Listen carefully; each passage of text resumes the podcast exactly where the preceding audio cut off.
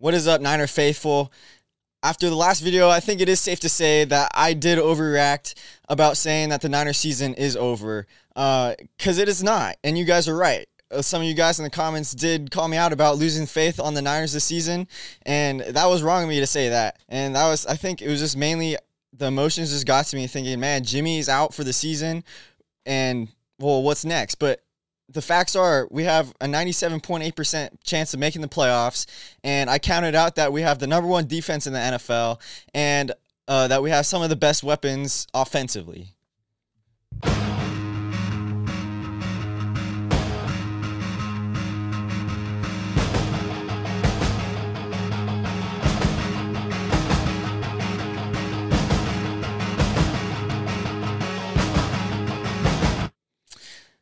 Welcome back, 49ers faithful, to another First and 49ers podcast. I'm your host, Cole McMahon. And I, so, yeah, I do want to just say I am sorry for what I said about our season being over. And it was mainly not saying that, like, our season's over, like, we're not going to make the playoffs, but just my mind was just instantly going to a Super Bowl. And not to say that it's impossible for the Niners to still make a Super Bowl with Brock Purdy. The way he played on Sunday, last Sunday, if he can continue this the rest of the season, who knows what can happen. But uh, I was just kind of basing it off of, man, just just so much happened in the season already. We lost Trey Lance, and so Jimmy stepped it up, and we were playing. He was playing the best football of his career, and then he gets injured in the first quarter, and so I'm just my instant thoughts are like, man, like our season's over. We're not going to win a Super Bowl, but uh, the facts are, though, too, no rookie quarterback has ever made and even won a Super Bowl. So there's a lot of adversity, but I mean that's what the Niners, that's what this team is is built on, I believe. And but you can't, you just can't, you just can't count out the Niners, like you guys were saying. You can't count them out because of the loss of our quarterback, because of the the weapons in this team that we do have defensively and offensively still. Um, but just talking about a little more of the Jimmy G injury, it's just so devastating. The amounts of the, the stuff that he's gone through his entire career, and it just seemed like it was a it could have been a storybook ending for for Jimmy and this and the 49ers just after ACL injury, uh, high ankle sprains, keeping out for the seasons, losing the Super Bowl, uh, getting replaced by Trey Lance, now coming back and taking over for Trey Lance after his injury. And so, just in my mind, I'm thinking the storybook, oh, this is it. Jimmy's going to lead the Niners to a Super Bowl now, and we're going to win it, and and it's going to be happily ever after. We're going to get a sixth ring, um, but things don't play out as as they're supposed to. But we do have some good news on the side of Jimmy G's injury. Sort of good news. Uh, it was better news uh, yesterday, and then today it kind of came out. It's a little less better news, and I'll get into that right now. So the news about Jimmy's foot is that he's out six to eight weeks with his foot. Um, uh, breaking his foot. But Lombardi, David Lombardi pointed out that it is possible that Jimmy could come back sooner because uh, the injury that Jimmy sustained is a is not a Liz a Lisfranc. Uh, kind of foot injury, I guess. I don't know how to really pronounce the Lisfranc, um, but basically, Lisfranc is the long bones that long bones of the toes and the bones that in the arch that connect to the foot and that wasn't the thing that got that got broke that broke in jimmy's foot and so it does not require surgery and basically it's just going to require jimmy to heal himself uh, so that the facts are that he could be back six to eight weeks, uh, but then unfortunately today it came out. David Lombardi reported as well. Uh, Kyle Shanahan was talking, and they said it's a way outside chance that Jimmy is poss- is possible for Jimmy to return. excuse me for the playoffs.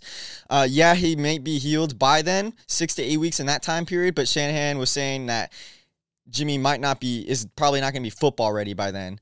But if if there's something we know about Jimmy is that he's very persistent and he's a very a very solid guy and a very hard worker and i'm sure he's going to do every single thing he can uh, coming into like the pt the physical therapy and the, just the recovery process to try to make it back for the playoffs um, Playoffs, the wild card six weeks away, and there's still a lot of football left. So that's a good transition point into going into what Brock Purdy can do for the Niners and and for Jimmy Garoppolo is basically he can try to hold the ship afloat for a possible Jimmy G playoff return.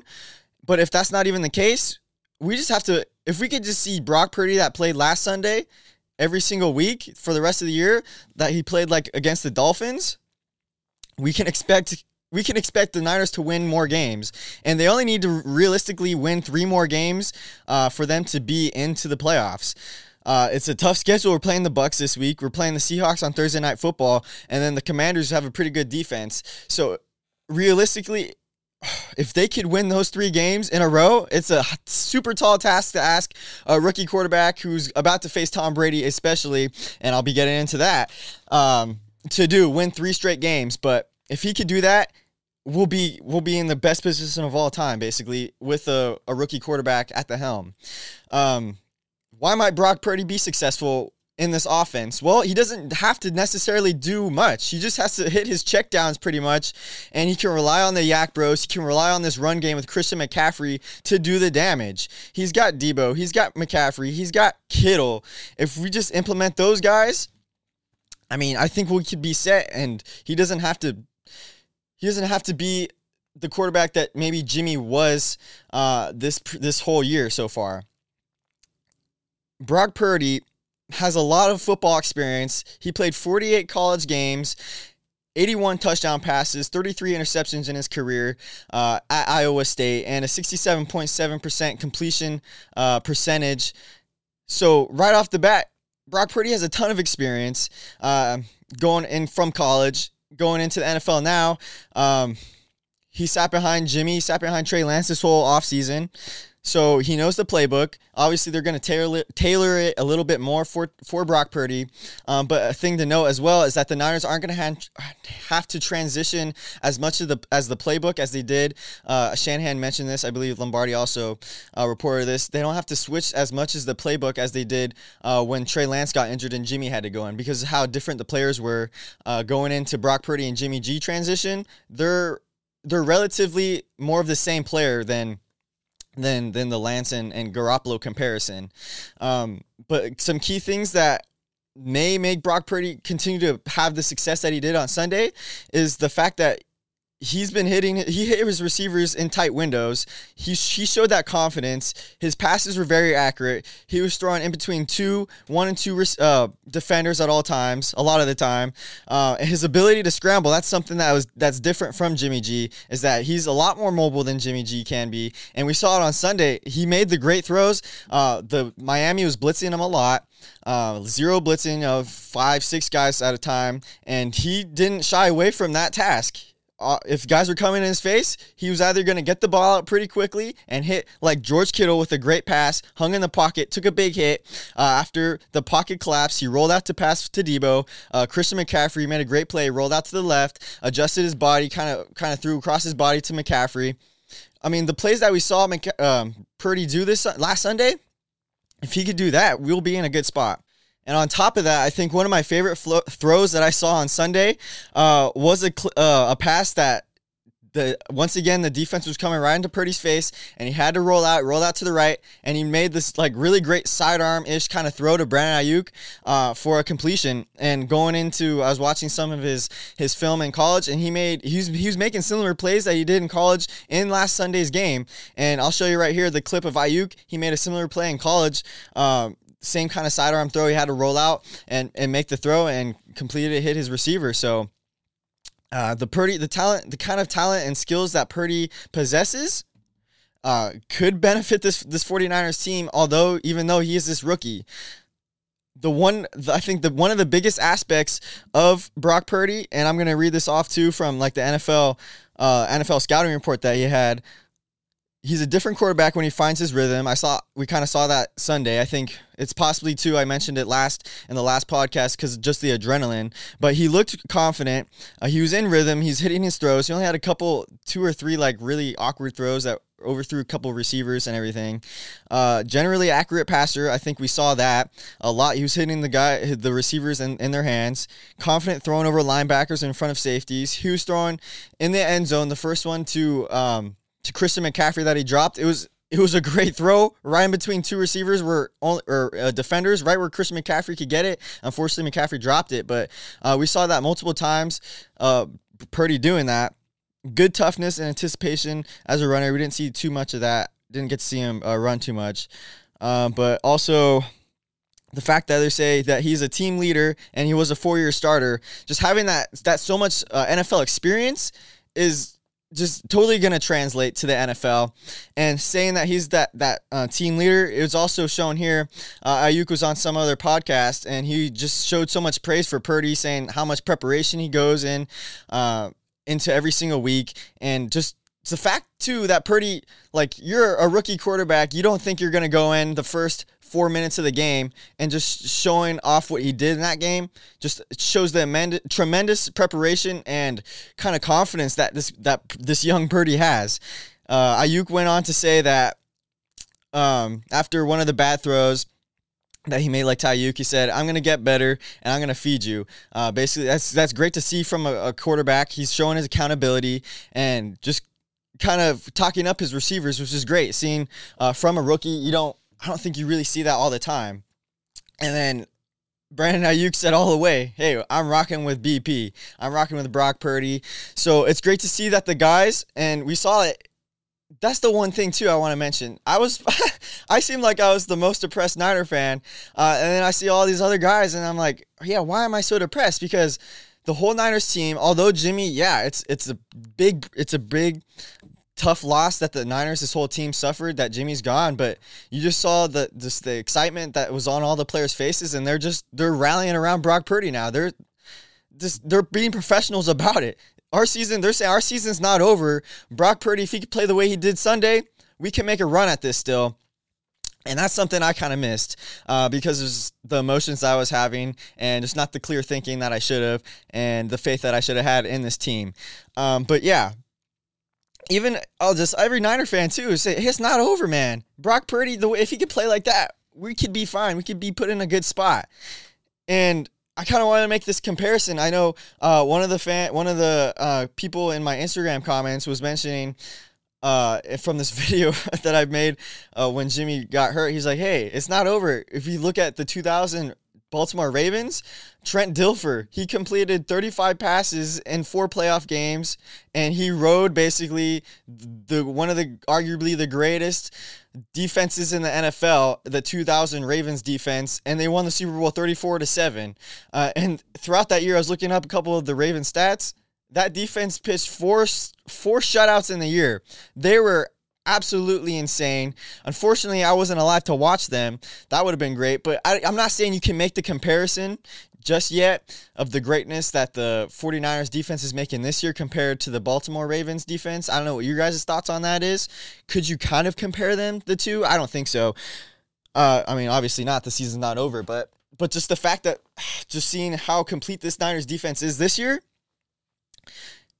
obviously it's been done before, kind of in 2000. Trent Dilfer didn't have to do much. He just had to rely on his defense and had to do just enough to get his team over the top, and they won a Super Bowl. So it's been done before, guys, where a defense has won has won a championship, just like the saying, defense wins championships.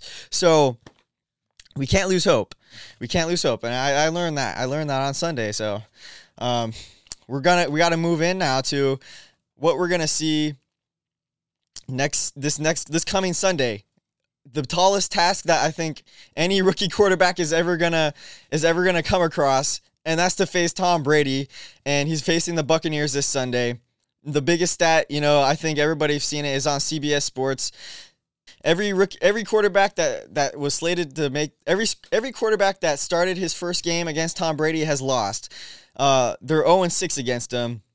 And the list is, I don't even know half of these quarterbacks' names. I know like two or three of them. I know EJ Manuel. So I'll name them off right now.